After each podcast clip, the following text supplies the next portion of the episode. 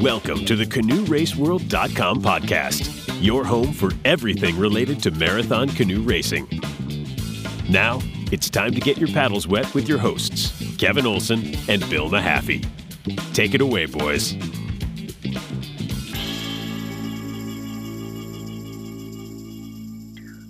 Welcome back, canoe racing fans, for another episode of the Canoe Race World podcast. I am your host, Kevin Olson, joined today with my co host, Rebecca Davis. How are you doing tonight, Rebecca? I'm great, Kevin. I think we're we were just talking before we got started that we all have like little ones, so getting everybody to bed on time to record is like a, a pretty good night, I think, for all of us. yeah, for sure having the little ones down, having the time to do the episodes like this is definitely a stroke getting everyone's uh, schedules on point. But with that being said, this is the post classic episode. We did a pre classic one, so we're going to do a post one. And so we have the mixed champs on tonight. So we have Sarah Lassard and Luke Mercier. How are you guys doing tonight? Luke. yeah, it's pretty stressful to be on the podcast with with you. Thank you uh, to let us talk about La Classique. Sarah, I don't know if you you want to start. Well, I'm glad to be talking with you guys, and I can't wait to tell you the story because everyone knows how much I like to talk. So, yep. That's great. So, before we get to our guests, we are going to uh, cover a couple different other things that are going on in the canoe race world. First, I wanted to address that if you are a loyal listener, the very few of you that are out there, but the growing number that are out there, I should say, you'll notice that Bill is not with us tonight and I was not with Bill last time. The reason for this is Rebecca decided to reach out to us, like what we were doing with the podcast, and she wanted to become more part of it. And what this is going to help us do is to record a little bit more frequently so we can get you guys a little bit more content. The whole point of Canoe Race World is to bring more and more uh, content to people so we can reach more people and we can you know spread the love of canoe racing to more people. So hopefully in essence grow the sport. I also want to give this a call to action that if if anyone out there is listening and wants to help with uh, content creation i've never turned down anyone that has wanted to help create content for Canoe Race World. That's the website and uh, the podcast. So just reach out to me. We can, you know, we can work work together, see what we can get going, and the more content, the merrier. Yeah, absolutely, Kevin. I think uh, you guys have done a great job getting things started, and I'm so happy to be here today talking about Classique. That's my favorite of the Triple Crown races, which I think is like an unpopular opinion coming from Michigan, but I just love the three days of racing, and uh, I think we've got some other three day races we're going to talk about, maybe some that are closer to your former home. Yeah, for sure. Yeah, we that was you know part of our uh, housekeeping is to chat about the Adirondack 90 miler just happened this past weekend. Shout out to Ben Schlimmer for stealing my first seat in the GRB canoe. so he raced C4 this year then, because I know you're usually with Gene Newman, right? So yeah, yeah, he uh, yeah he it was him, Miranda, uh, Miranda's dad, and Gene in the Nice. the GRB boat. So yeah, um, in 2019 it was me, Miranda, a guy named Dave Thomas, and then Gene. Yeah, so they uh they enjoyed themselves. They had a good uh, a good go at it, and we were gonna kind of chit chat about the topic of PFDs with it because that's something that new this year. They required PFDs be worn at all times. So Yeah, I think the former director of the race has kind of stepped down and I guess sold the race actually to a new board of directors, I guess if you will. So they've changed it up a little bit. Uh, sounds like everything ran fairly this like similarly to in the past this year. I think they changed a couple starting waves. But yeah, the big thing is everyone had to wear PD, PFDs all three days, which usually they think they only make you wear them on the windiest days if the the wind is strong. Mhm. So right. that was a new thing. Yeah, I and we did. I noticed, you know, I've been going to Classique now. This is my tenth one, and we've been the third day where we go through the big rapid. Pretty much all of the younger paddlers now wear their PFDs on that third day, which is probably a good thing to see. That water's a little a little scary for some of us, but even when they have safety boats, it's you don't. There's no guarantee you're going to get picked up right away, and that current's strong. It reminds me of uh, I don't think it was on the the third day. Was, this is back my uh, dad's national partner, um, Rick Piersma, went to the Classic once. He didn't know how to swim, and they did not have a cover on their boat. Oh goodness! So they they swamped their boat, and they were not the only boat to be swamped and they were the last ones to get picked up because yeah because everyone else is speaking French and no you know this is probably back in the 80s when this happened and you know so it was uh and that's quite... probably the day where he decided he would take swimming classes. no, no, that was the day he decided he wouldn't do the classique again. ah, bad set of mine. so I will say the classique has done so much to welcome us, and this year there were only four um, U.S. paddlers there, but they were awesome, making everything as easy for us to understand as possible and really accommodating us. So that's something I think that even in the years that I've gone has like I've seen the community up there be so much more welcoming and it's really exciting to see back to the PDF. I'm like skipping around or PFD. Goodness.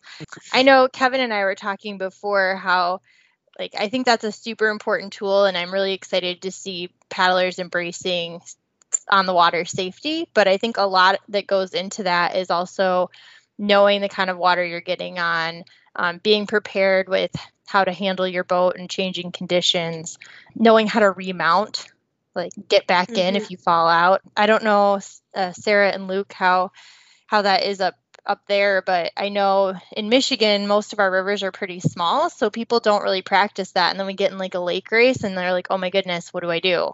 So I don't I don't know how it is up there, but what do you guys do for that stuff?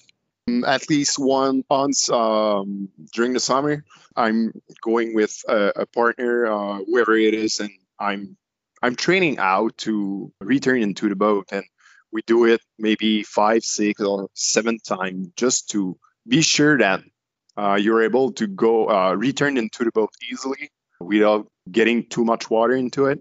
And just to be sure that you're able to evacuate the water uh, because it's not because you're able to go, uh, return into the boat that you'll be able to paddle it. So it's another things but yeah i don't know sarah uh, what you you wanted to say? Uh, so the first time i did classique with my brother we we actually practiced it before because you don't want to be like flipping for the first time and trying it for the first time in the race mode. You want to be relaxed. You want to think about what you're doing and you want to do it properly. And then you want to think back of, okay, what have I done? What can I improve? And then you do, do it over and over. And it's funny because I I hadn't I hadn't been practicing it in C1 much, but then this summer I decided to go for swims and stuff like that. And then I had to go back in my boat and and it's actually doable in a C1 too, but you never know until you practice it. And I think it's better to practice it before the big day. But mm. again, you might practice it, and of course, you're not going to practice it in like huge waves. But if you flip in the like third day of the classique in the rapids, it's probably going to be impossible to get back in the boat. But as you were mentioning, uh, Rebecca, the Classique has improved a lot, and now there are so many more safety boats compared to when I started doing the Classique. They are everywhere, and seriously, you feel very, very safe, even though it's a large river and that there can be a lot of waves. Yeah, I totally agree with that. There's just safety boats everywhere, and they're super. Um, they even if they just see you struggling, they just kind of make sure, like, okay, you're in, in good shape. I don't think I I haven't done it in a year that's been really really rough yet, but I I know when the day comes that they're really looking out for the racers.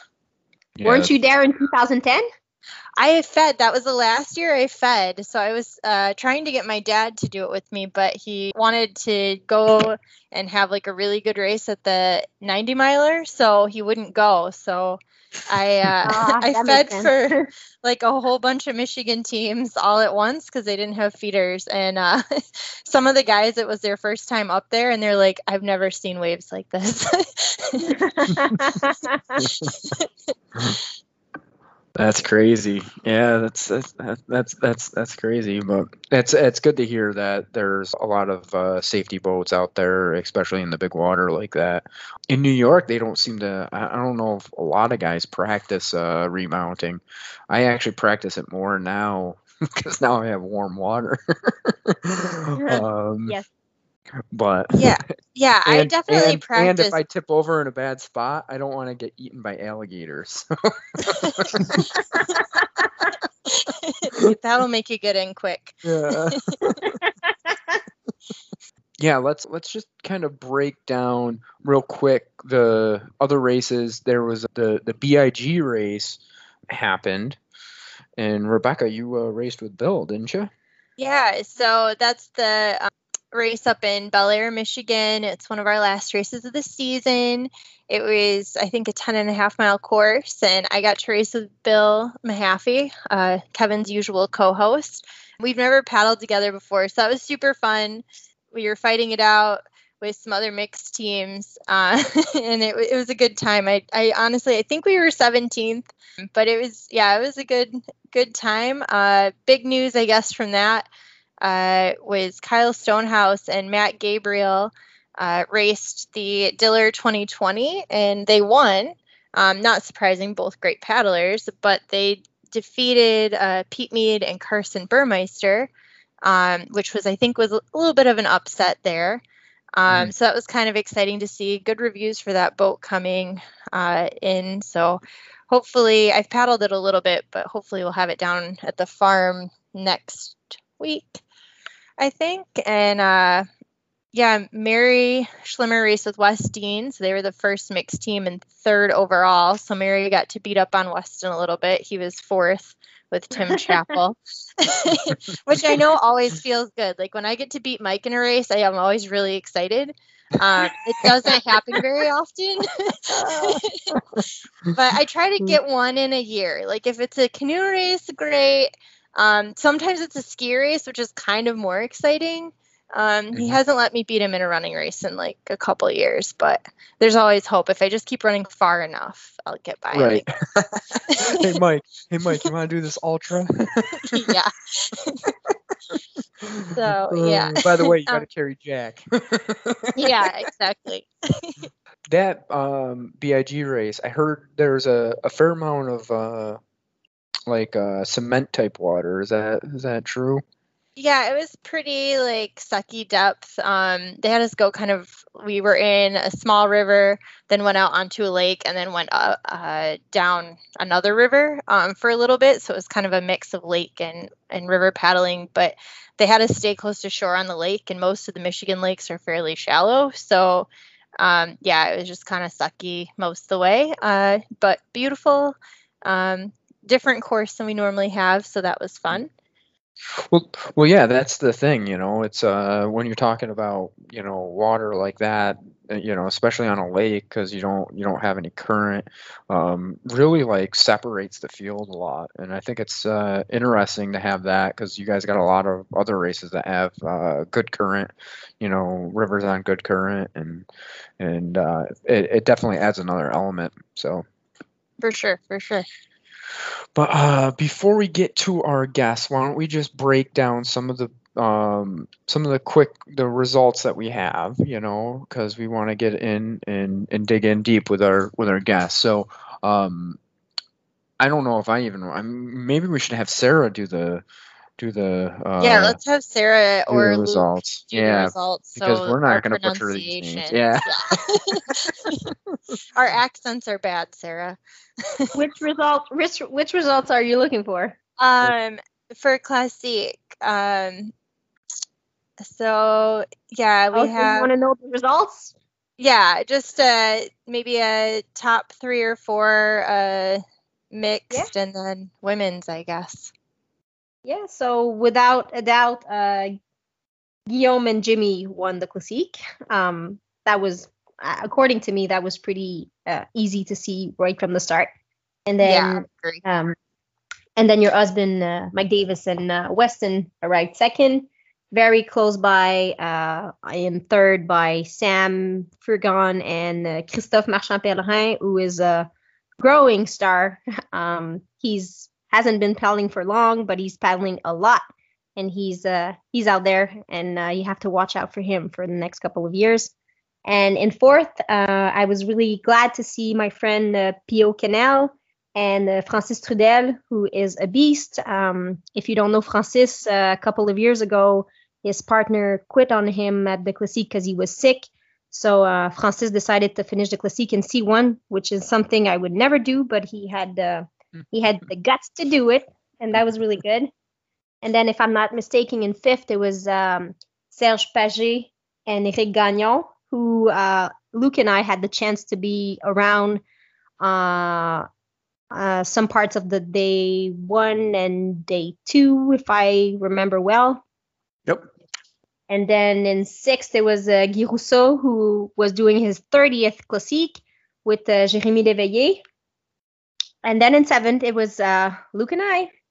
And then after that, it just, I can go on and on. But then the second mix was uh, Shirley Trudel and her boyfriend. I have a blank. Louis, Louis, Louis. Lefebvre. The Yeah. Yeah, exactly. Sorry. And in third position mix, it was Sarah Larose and her brother, um, Gabriel.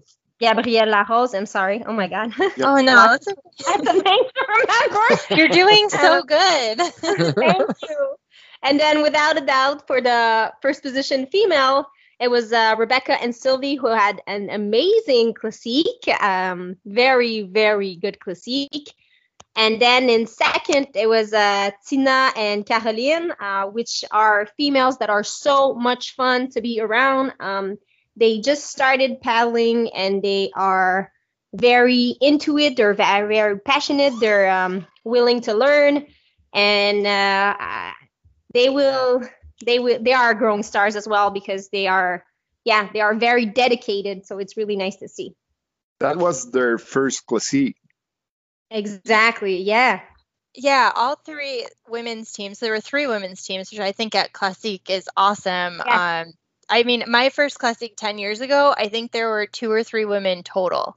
Um, so it's just amazing to see there were seven mixed teams, three women's teams, and two of the three women's teams were uh, rookie. So um, the other one, and I'll probably butcher the name, the third place women's was Allison, I would say Dennis. And Yes. and then is it Manon? Manon. Yes. Yeah. Yes. Uh, yeah. You're right. You're good. Woohoo! um, yeah, they were so gutsy out there. I mean, that water is not typically thought to be friendly to women's teams, and especially the start of the second day, it wasn't rough the whole day, but that start was pretty rough. Yeah. And Yeah. um, I know that the third place team they flipped right before the start and they just got back Yes. in and, and decided to go and um, it was super awesome to see both those teams finish and they were so proud and so excited at the end um, Mm. it's i don't know it's really cool i know sarah you you've been racing pretty much as long as i have and just to see the the amount of women up there paddling now and being excited about it and racing c1 um, i definitely like I think Sarah and Sylvie Oh. have done so much to grow the sport up there, and then along with you guys when you started, um, I think even to me, Jennifer and Judy Ann Park were really inspirational. Seeing how well they did up there, um, it, it's just it's so great to see. I'm so excited about it. Go ahead, Sarah. I, I think the well, that's my point of view. I think the females are, I will say, more sharing and caring, kind of like um, we help ourselves uh, to grow and to become better. I am so um, I'm hopeful that there will be a lot more women uh, racing and racing not only C2 but C1 as well. And every time you hear me talk to other ladies, I'm like, come on, you need to go do that C1 race. It's like one very great way to become better and and see all your potential and see all your mistakes. And then you can learn from that. And uh, i've actually created a group in quebec about um, with all the females quebecer paddlers in order to um, motivate everyone and to um, to show like support. And i think i think it's working. I think the girls are helping each other and i'm I, anyway i'm hoping in the next few years that there will be even more women i i can't wait to have my ass kick in the c1 race so that i can i can be like oh my god i want to become better and and like anyway stay strong and anyway look forward to c1 races i think that's uh that that uh, a true testament of your your character and your athleticism, Sarah. Um, you know, I've always said that too. Um, I'm a free giver of knowledge, and I want someone to beat me because they um, because they're a better athlete than me, not because I withheld secret knowledge or or oh, anything oh, no. like that. So I think it's uh I think the approach that you're having is is is such a testament to your character and and you as an athlete. Um, and, and, I love I, I just I love it. I love I love the promotion of canoe racing in any form that it takes. And so um, and there's definitely so much room for for you guys and uh, it's just it's just all great. So and I awesome. will I will say off of what Sarah is saying, I, I think the women's paddling community, we might be small, but um, it's one of the coolest sporting communities that I've been uh-huh. a part of uh-huh. just because the women yeah. do like we're all different, but we get along pretty well. I mean, um, you know, we're always, I think we're always trying to push each other to get better and we race super hard. I know Sarah and I have raced so hard against each other over the years, but mm-hmm. um, it's like I'm so excited to see her do well and have good partners. And um, I hope she thinks the same for me. And I, I think, I'm not sure, but I think she's um, maybe taking the torch from from me and, and racing maybe some with Edith next year. And I'm very excited to see how they do and I wish them the best. So um, Oh, thank you. I, I will need to become a Val beef. I don't know how this is gonna work, but anyway, any tips is uh is a welcome. training with Sylvie. That's uh that's what I I did to race with Edith. It's oddly enough, um, Sylvie is either in Michigan or in Florida at the same time I've been. Um, when I've needed to train bow, so she's like gone stern for me a bunch, and that's this year when I needed a classic partner. I was like, I need to to repay the favors. You've trained with me so much, and we never race. so um, she'll she'll whip you into shape, Sarah. Nice, nice. The, actually, the finish of the third day, I'm like sprinting till my arms are falling off, and she's like coaching me into the finish. She's like, "Come on, we've sprinted into the finish. The other two days, like today, we're gonna win the sprint." And I'm like, "Okay." We didn't win, but I went really, really hard. I, well, that's the first step. Wanting to win really, really hard. yeah. I, and and and I will second. Sylvie is tough as nails, man. She is one tough competitor, and um, she, Tiny there's but mighty. she is yeah. she is you know yeah I, I, I, give her all the credit in the world. I'm I'm so grateful I had the experience of uh, racing with her, and uh, and I still don't know how she did it. You know, uh, in, in some of the some of the conditions that we had, like she didn't have any food for the first two hours. I mean, how do you just coming back she from that? Didn't? Sylvie didn't have any food. No, it fell out what? on the run. That's very surprising. You know, when I train with Sylvie, after an hour and a half, we know exactly she is taking her boost like an hour yeah. and a half. Yep. Yeah, yeah, yeah. Yep. So. And she always has like the little like before the race, she's like, "Oh, I have a snack. You need to eat this an hour before." Like, yeah. it was so good. She's so on it with that. yeah. So it was, uh, you know, I, I, you know, you know, I go, "Do you need to get some food?" She's like, "I don't have any food." I'm like, "Uh oh."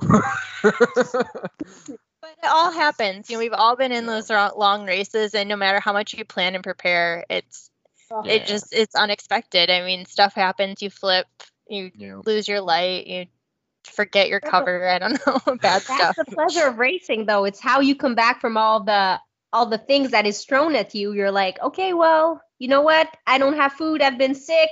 uh, my water drain at the start. Okay, it's okay. We can do it. Let's go.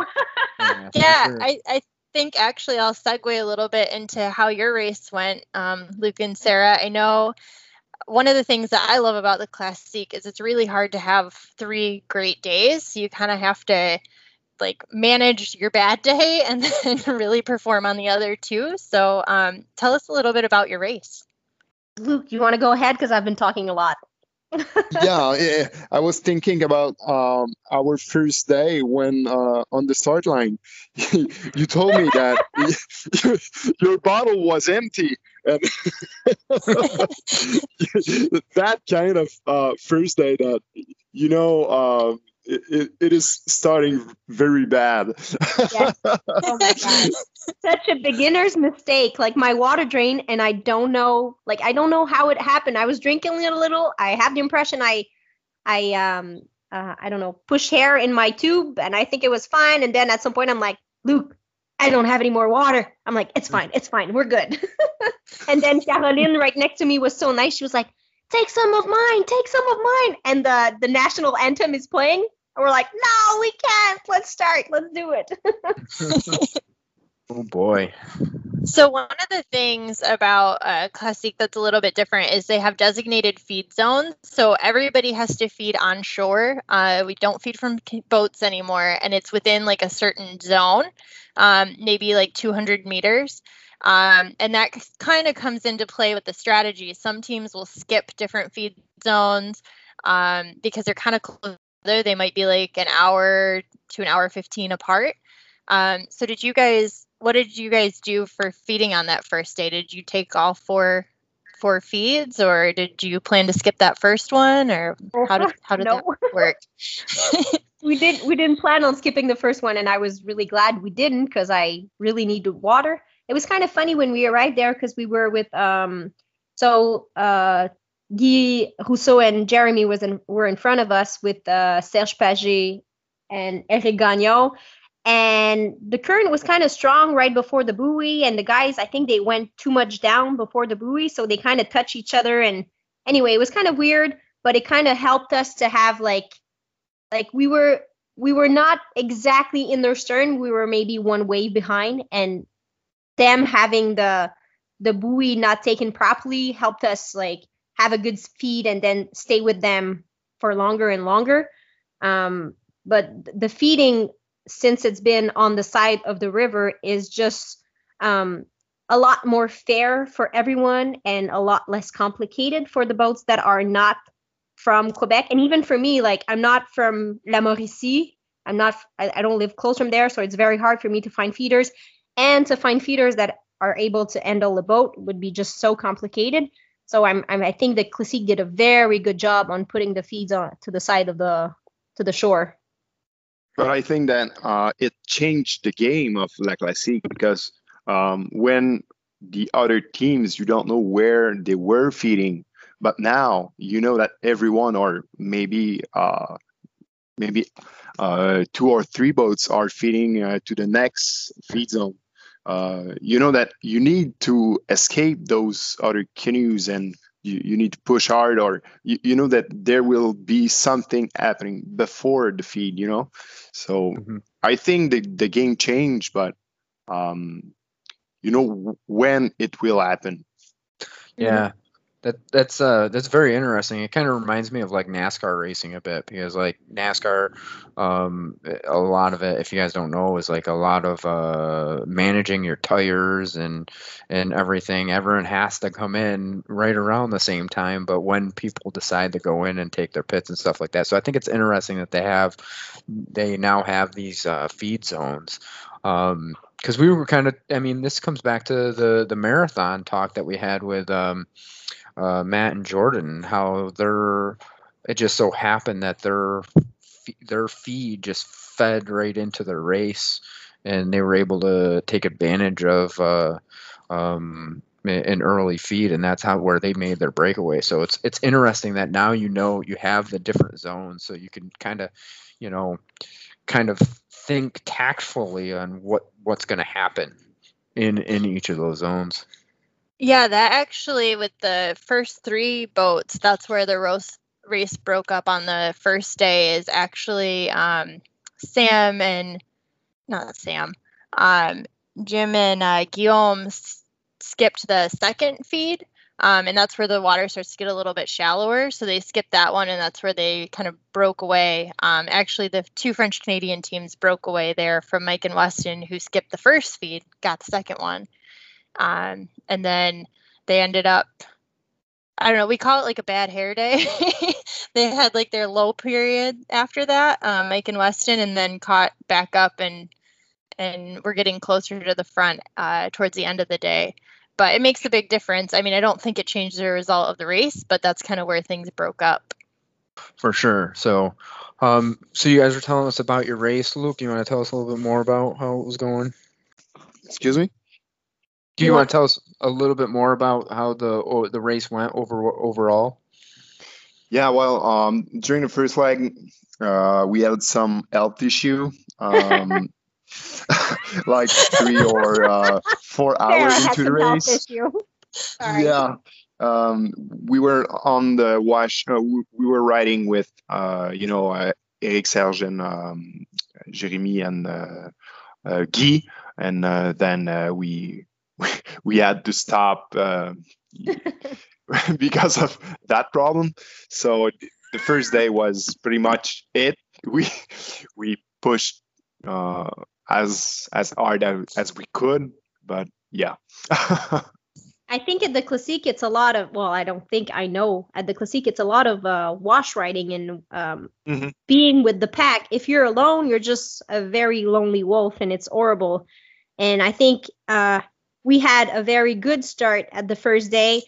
And then it went even better when we had to go um, up the current on the shore. And that's where we were able to like gain a little bit more position. And that's where we were able to settle with um, Serge, Eric, uh, Jeremy, and Guy up until I had health issue. And Luke is such a nice partner because seriously, I like Luke said, it's okay, Sarah, we can stop. And I felt really bad because you don't want to be the burden. Like you don't want to. You Mhm. want to be strong for your partner. You want to be good. You want your partner to have fun, and you don't want to be that lonely wolf. But um, so we stopped ashore and we lost him, and then we were just and and and, and another team passed us after that and then we were just alone and then we had to stop the shore again and then we were a little bit more alone but seriously like um i didn't have a feeling of um disappointing luke which was fun because then like if i would have felt like i was disappointing him then it would have been just horrible. And i think that's one of the uh, uh one strength of our team is that um we support each other and um, we talk a lot. And if someone doesn't feel good then we adjust. And luke is extremely good at adjusting to a partner. So yeah And I have a question for Luke off of that. So, uh, having been up to Classic a lot, there haven't been a whole lot of mixed teams, especially like good guys racing racing a lot of mixed up there. And uh, I know Sarah has often brought a partner in from the states um, because to race with and has done really really well. So um, I was excited to see when you guys partnered together, and I was wondering um, what made you interested in racing mixed and then teaming up with Sarah. Well, I- started to race with uh, mix four years ago with um, Brianna Fitzgerald. She's from New York. Um, I liked it a, a lot. You know that uh, girls are are very technical. Um, it is way easier, to, uh, on my point of view, to paddle with girls because the the canoe uh, tends to glide more. Um, and then two years ago, we we raced for the first time, Sarah, I think, at Yeah. uh, La Rivière Shawinigan. Um, we we liked the race a lot. Well, I liked the i race a lot. it too i like it too um, and then we we raced maybe uh, two or three times um, after that, and uh, well, we we started to talk about La Classique. Um, you need to know that I injured myself two years ago during La Classique with my partner um, Antoine Rouleau. Um, I wasn't sure if I wanted to do La Classique again because it is a pretty tough race. Um, and talk to talk uh, with with Sarah, we she uh, she I begged him. Let's just say Yeah. it. I begged him to race with me, like I always do. I begged him. and when that's the, the the old story about uh, Sarah and me uh, racing together at La Classique. Well, you guys make a really good team, and I I never got to like see you in the race, which was like good for you and and bad for well, it wasn't bad for me. It's just you're way faster, but um, it was good to see such a strong mixed team up there. And uh, I mean, you guys easily won, which I knew you would, but um, it's it's just really inf- impressive to see you racing all year against the the good men's teams you were racing against, and and having fun together. So. Um, I was just super excited to see that. Thank you. And if I can add, Luke is um Luke is a beast in wave. Like um and I don't know if it's because he's heavier or just super stable or just I don't know. Um the second day, as you saw, Rebecca, the um, the start was um there was a lot of movements and everyone was so close by at the start on the on the starting line. Um but Luke was nice and steady. And actually, the second day is the day I hate the most because when you're tiny, you just you're just all over the place in those waves. But Luke said the second day is my favorite day, so it kind of made me feel better about it. Um, and it was I think it was the easiest second day I've ever had. It was I I didn't I didn't even feel like the, the start I could feel the waves, but after that I felt like there was no wave. Luke was just so stable and he was helping me. Like sometimes, you know, if there's wind, you're paddling the same side forever, but Luke was uh, really attentionate and uh, switching whenever he wanted because we were so stable and the glide was so good. Um, that second day was actually a lot of fun, especially comparing to normally this is the day I hate the most. Yeah, I, you know, it was kind of funny the way the second day went this year. We had a really rough start, I believe, and Sarah and Luke, you'll have to correct me if I'm wrong. They started us um, actually early and not really on the line. Like we didn't do the national anthem or anything um, because it was so rough that people were just like tipping over. so they just kind of like, as soon as we got in like a group, they're like, okay, we're going to start you. Um, so it was really chaotic there uh, everyone was like crunched together um, but then after we got going it calmed like i thought it was going to be rough the whole way but it kind of calmed down after about the first maybe hour and a half or so um, which which is unusual. Us- usually it uh, is rough for most of the second day so that was kind of nice um, to get that out of the way early in the day and and kind of get locked in for later. Uh, I know for me, I, for whatever reason, even though like when I race women's, I tend to have good days if it's uh, rough. So um, we're like Sylvia and I are in this like pack of like seven or eight boats most of every day. and anytime the waves would pick up, we'd go to the front. And I'm like, this is really weird. We're like this tiny women's team. I'm, I'm not tiny this year, but like Sylvie's very small. so I'm like, what is happening? exactly. Why do they want to follow the little girls? But exactly. It's, it's really funny. But it was uh it was awesome. Um i know one thing ahead of time i was worried they were going to do the Grand-Mère portage on the other side of the river. Um just the i don't know if i was looking at the map wrong so i was really glad to see that they did it um in the normal spot. Um it's much shorter over there. Have you ever done it on the right side?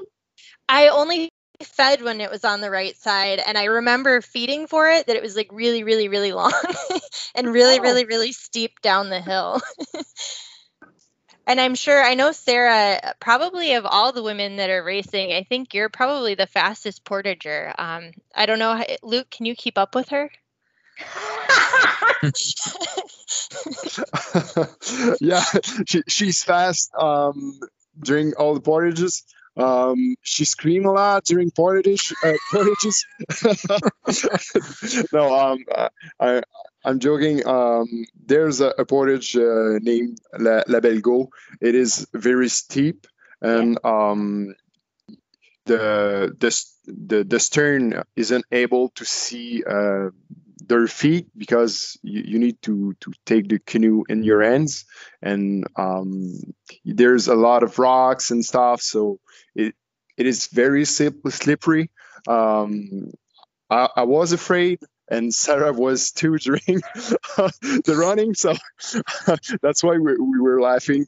Um, she maybe she screamed. Yeah. oh my god I always tell my partners, I'm like, unless I'm like screaming your name or like telling you to stop, you go and take the canoe and run as fast as you can. And like, you will hear me dying, like, of um, being out of breath, but I don't care. Unless I scream your name. And actually, at the Belgo, I was like, Luke! I was so scared. I could feel my knees. I was like, I think they're going to go backwards. Like, something is wrong like I, I can't do this anymore. And then luke was just looking over at me and then he kept on going and looking at me slowing down a little bit and then kept on going. I was like okay we'll survive this. We're good. So kevin if well, you haven't seen this portage it's like uh, anyone who's done the AuSable it's like running down um, Cooke dam like that steep steep steep grass hill but it's gravel and like three times longer Oof. So, and you're on the third day of Classique, so your legs are completely trashed, your arms are completely trashed, you have no control over anything, and you're just running down this hill like completely for a full uh. bore, hoping that you make it to the end in one piece. Oh, there's a someone who took a video, uh, a live video, and you can see uh, Serge Paget and Eric Gagnon. They are amazing at doing it, like almost dangerous because they are yeah going so fast and they're passing the other teams like they're stopped. But you know the other teams are also going fast, so I can't imagine how fast they were going. It was really a nice video to see.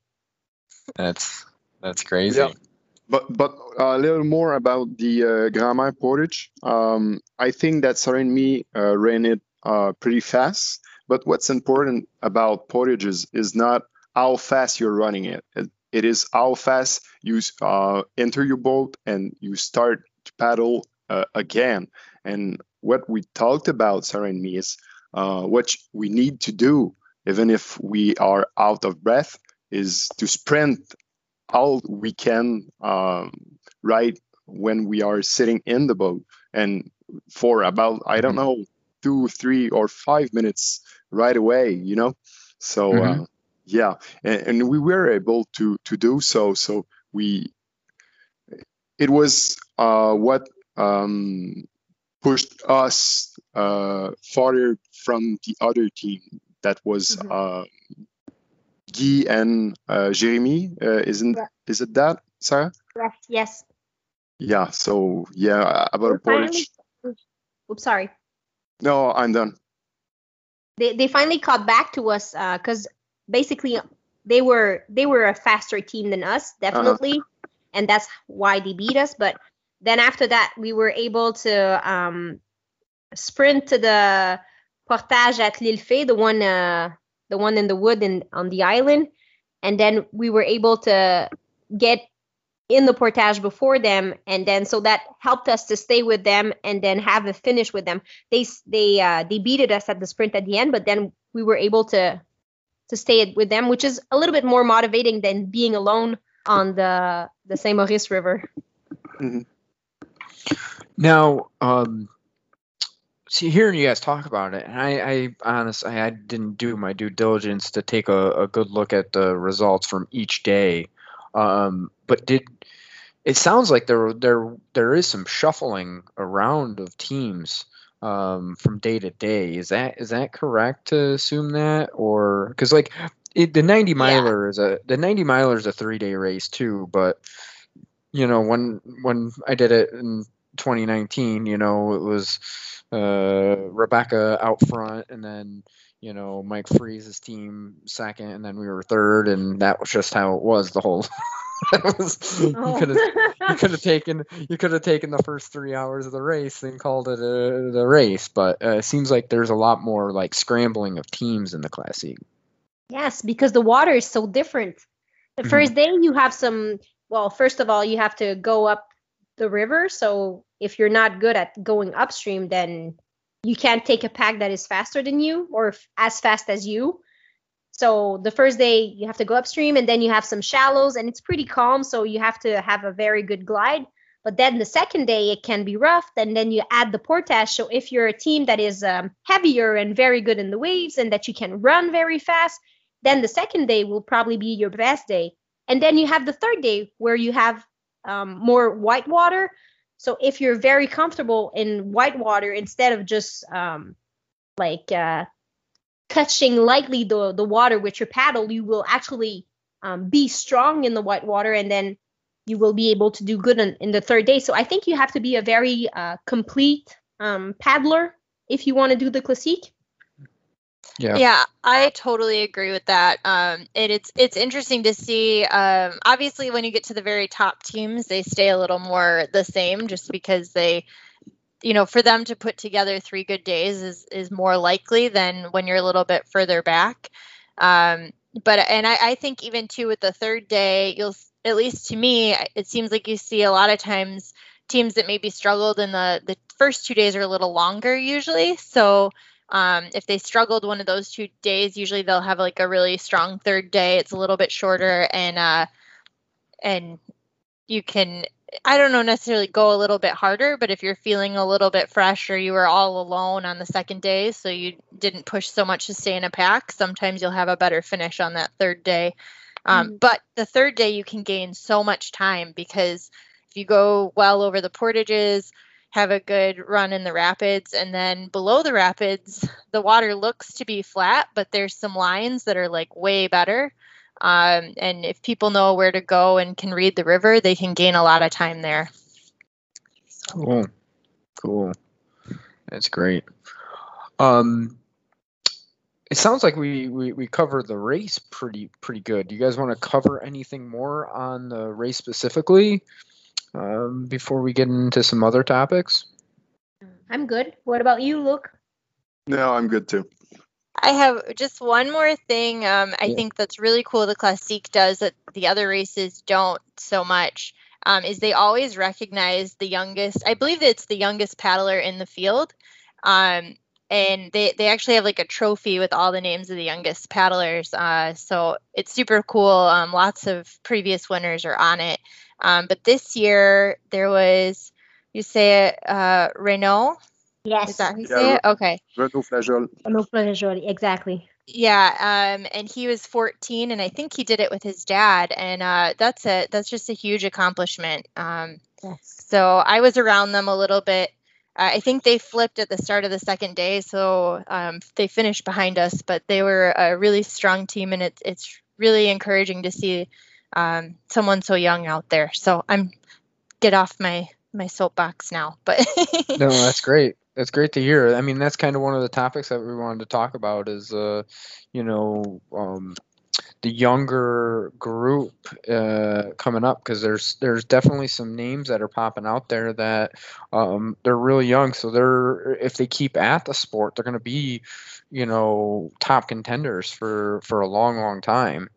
Mhm. Um, you know, you, t- you talk about like you're just looking at the, the Christoph. Uh, uh, who raced with Sam. favorite. Sam's still young, but Sam's been around for a while, you know.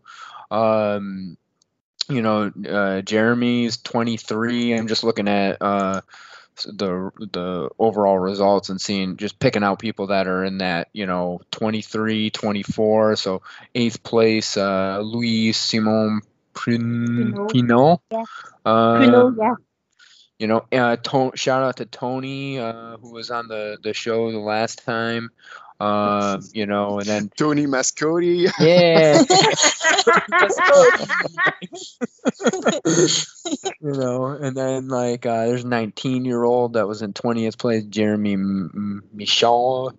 Yeah. Um, but that's that's That's just Classique. it's just one of those things that I'm just so um you know so i do analytic like i look at the analytics from my the website and the podcast and everything like that and and i was looking at our facebook analytics and there was we didn't have a single person under the age of 21 that had liked our um, facebook page and that was like so disturbing to me. I remember, you know, talking over with like at that time it was Ben and Bill, and I'm like, you know, how is this? You know, we're we're on a digital platform, you know, like this is where kids are, you know, and we don't have a single follower. You know, we had we had 600 followers at that point.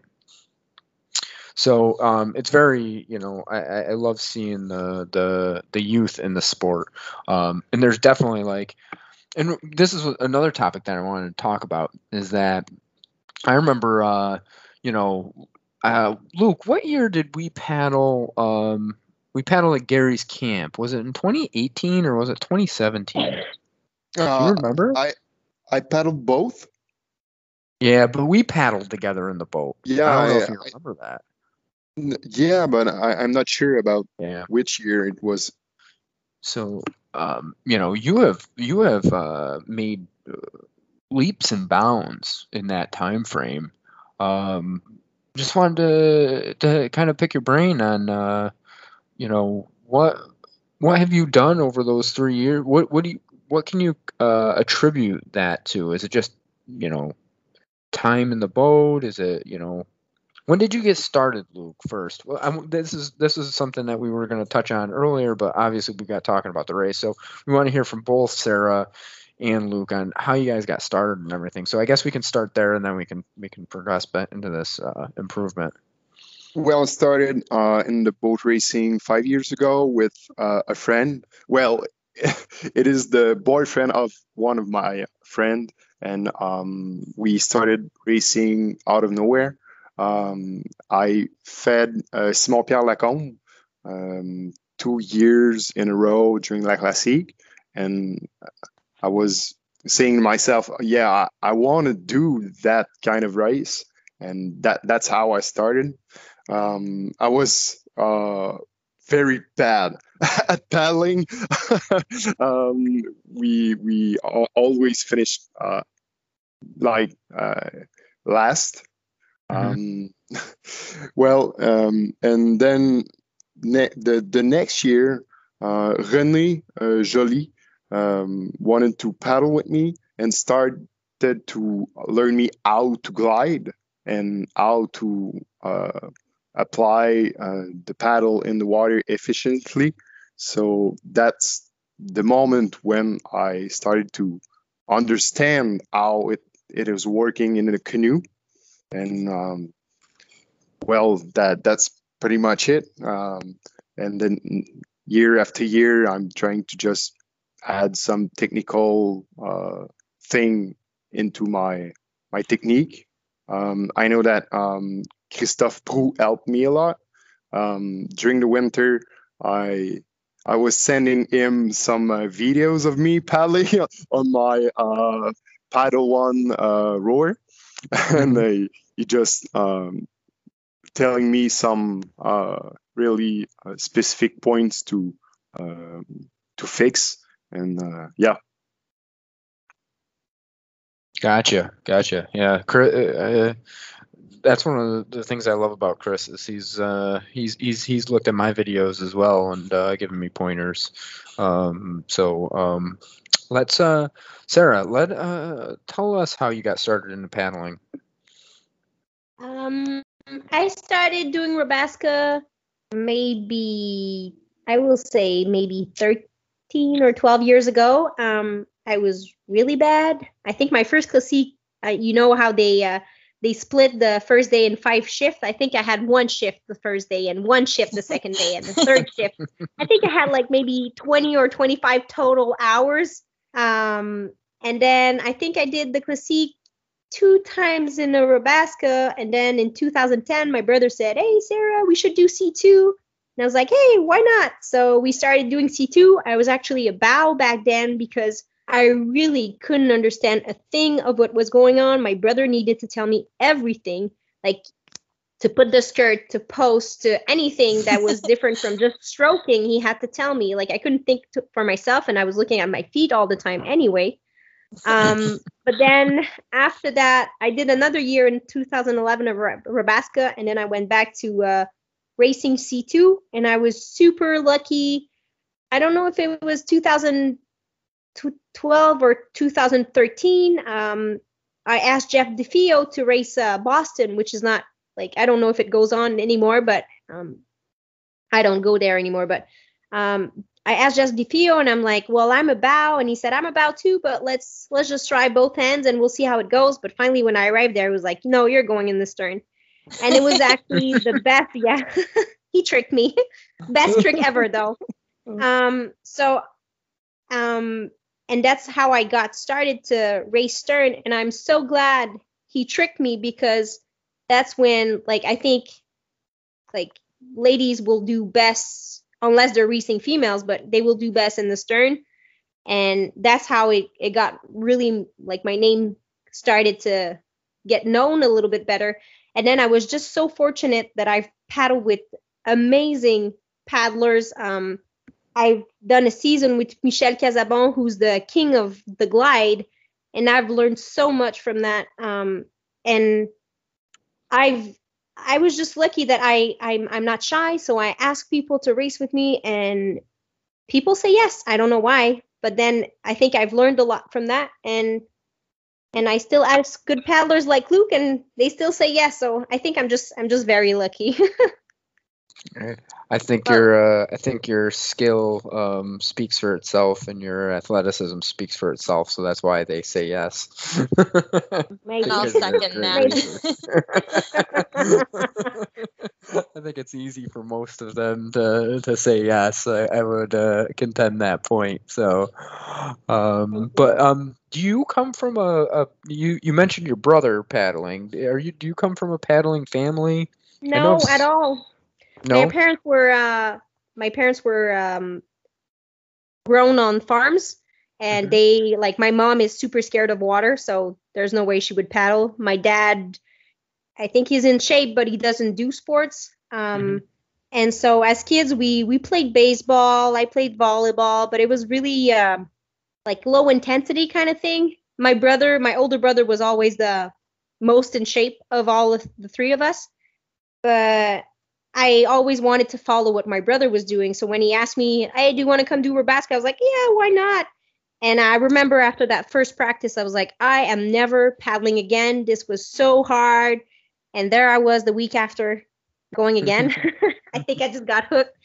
And uh, and I, as uh, Rebecca mentioned before, um, it's a beautiful community to be part of. So I think that um, that helped me uh, keeping up to paddle. Oh my god, my English! I'm so sorry. So anyway, that's why I continued paddling because they were like, it's entertaining and people are fun to be around. And I just I, I like the competition as well. Like let's just admit it. Um, I think it's fun to push yourself to the limit, and your limit is always further than what you thought before. So So I was wondering, um, kind of maybe to to wrap up, if each of you guys had like one or two things that you'd like to share with uh, someone starting out, or um, it could be, you know, getting into a race maybe you've never done before. If classic's intimidating to them, I guess you can take it kind of however however you want there. But what's like one or two things you would say to someone um, who's starting out in the sport to a piece of advice that they they can use and work on. Do you want to go ahead or you want me to go? Yeah, yeah. Well, um, ne- never give up. As I was mentioning, um, I, when I was racing in my first year, uh, I was always uh, finishing the last, and uh, one way or another, you, you'll find ways to to be better uh, paddling. So never give up. Yeah, I would say have guts. Like sometimes you're intimidated to go do a race, or you're like, oh, I'm not going to race C1 because I'm going to finish last. Well, then if you never do it, you're never going to become good at it. But the more you race C1, or the more you do C2 races, or the more you practice um, with sometimes a lot of different people, because everyone will make you see stuff differently, and then you can pick whatever you want from all of this to make you a great paddler. So I think you have to have the guts to go out there and just do it and try. And even if you fail, then you're just going to be better the next time. Yeah, for That's sure. the best way to learn. Yep.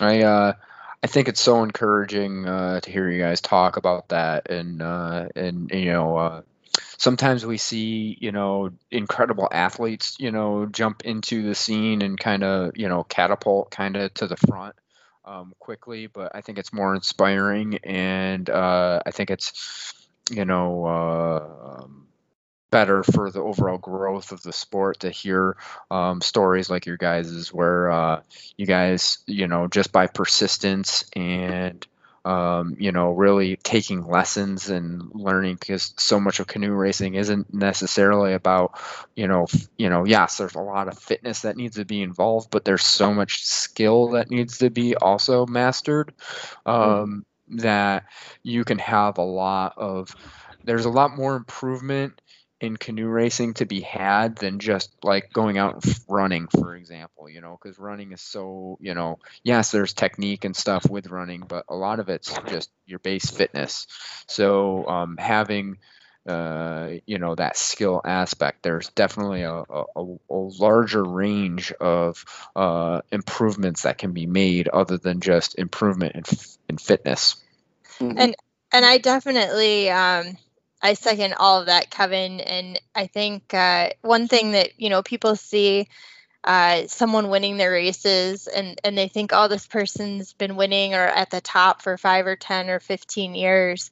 But I vividly remember I spent three years in a row in my C1 where my whole goal was to not get last in the race. And it completely hinged on how many people over the age of 80 were there.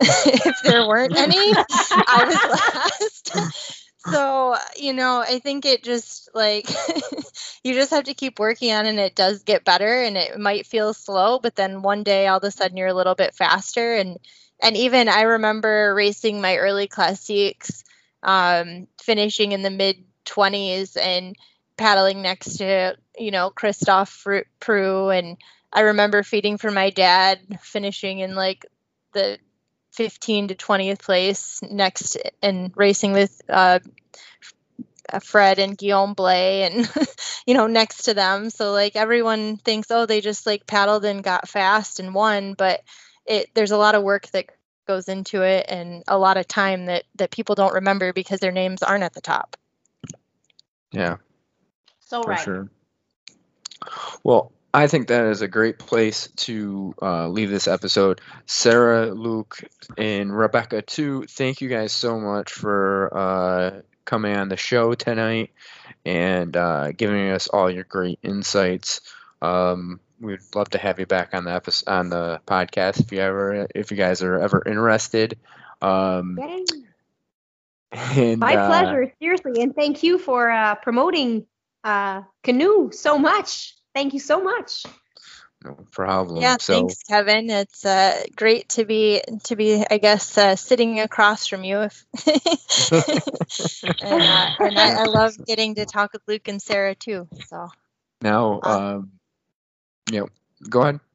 Oh, I was just saying, congratulations, guys, on your race, and hopefully we'll see you racing next season. Yeah. Thank hopefully, you.